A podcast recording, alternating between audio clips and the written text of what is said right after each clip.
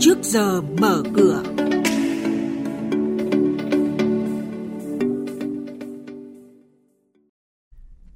Thưa quý vị và các bạn, khởi công dự án vành đai 4 vùng thủ đô Hà Nội vào ngày 25 tháng 6, Ngân hàng điều chỉnh lợi nhuận năm 2023, lựa chọn nhà thầu cho siêu gói thầu nhà ga sân bay Long Thành đảm bảo chất lượng tiến độ hiệu quả. Đây là những thông tin đáng chú ý có trong chuyên mục trước giờ mở cửa và ngay sau đây, biên tập viên chương trình sẽ chuyển đến quý vị và các bạn thông tin chi tiết. Thưa quý vị và các bạn, Phó Thủ tướng Chính phủ Trần Hồng Hà vừa yêu cầu lựa chọn nhà thầu và thực hiện gói thầu 510 thuộc dự án thành phần 3, dự án cảng hàng không quốc tế Long Thành giai đoạn 1, bảo đảm chất lượng hiệu quả. Trước đó, Bộ Kế hoạch và Đầu tư có văn bản kiến nghị Thủ tướng Chính phủ về kết quả kiểm tra hồ sơ mời thầu gói thầu 510 thuộc dự án thành phần 3, dự án cảng hàng không quốc tế Long Thành giai đoạn 1. Trong số các gói thầu, gói thầu 510 thi công xây dựng và lắp đặt thiết bị công trình nhà ga hành khách là gói thầu lớn nhất với quy mô 35.233 tỷ đồng. Một trong số những giải pháp tháo gỡ khó khăn cho doanh nghiệp chính là việc giảm lãi suất của ngân hàng nhà nước với mục tiêu hạ chi phí vay, giúp doanh nghiệp tăng khả năng tiếp cận vốn tín dụng. Theo đó, hệ thống ngân hàng đang có sự điều chỉnh mạnh về lợi nhuận kinh doanh năm 2023.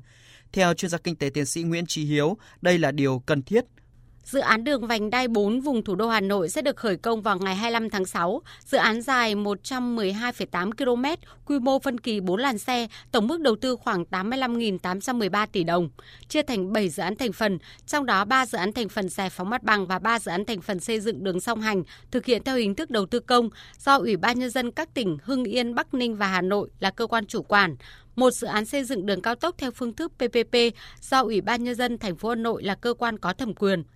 Nhận định về phương án thu hút nhà đầu tư và triển vọng khai thác hiệu quả dự án, ông Dương Đức Tuấn, Phó Chủ tịch Ủy ban nhân dân thành phố Hà Nội phân tích. Đối với vành đai 4 vùng thủ đô cũng tạo lập được các cái ờ, khả năng thu hồi vốn cũng rất là khả thi theo tính toán của các bộ ngành và của thành phố của tổ công tác chính phủ. Thì dự án ờ, chỉ thu hồi trong vòng khoảng 21 năm Có nghĩa là nhà nước cũng đồng hành với nhà đầu tư PPP, BOT về cái ờ, khai thác sử dụng cái dự án trong tương lai để mà chia sẻ các cái rủi ro, các cái giá trị thì đây cũng là một cái sự thúc đẩy tốt để à, nhà đầu tư PPP yên tâm. Quý vị và các bạn đang nghe chuyên mục Trước giờ mở cửa. Thông tin kinh tế vĩ mô, diễn biến thị trường chứng khoán, hoạt động doanh nghiệp niêm yết. Trao đổi nhận định của các chuyên gia với góc nhìn chuyên sâu, cơ hội đầu tư trên thị trường chứng khoán được cập nhật nhanh trong Trước giờ mở cửa.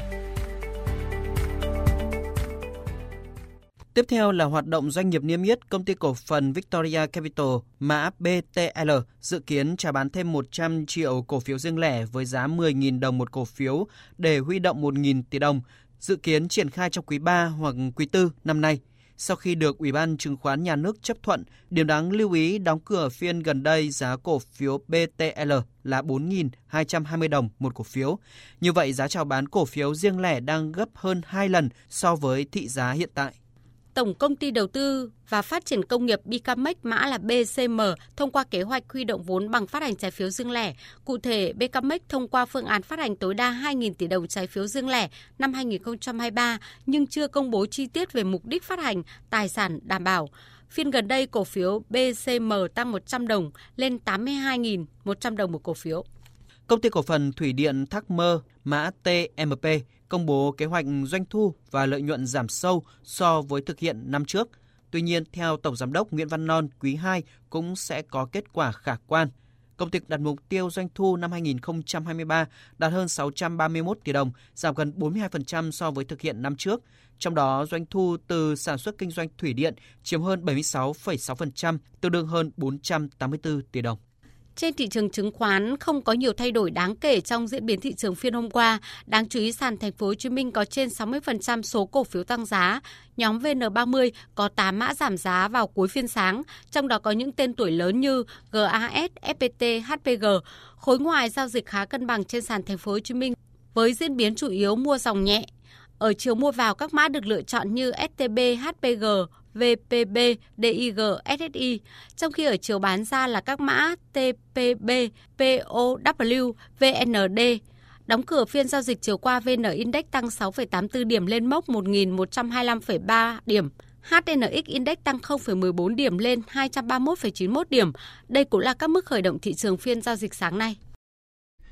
Cảm ơn các biên tập viên Hà Nho và Bá Toàn với những thông tin đáng chú ý vừa rồi. Trước khi đến với chuyên mục Thời sự toàn cảnh sẽ là ít phút dành cho quảng cáo.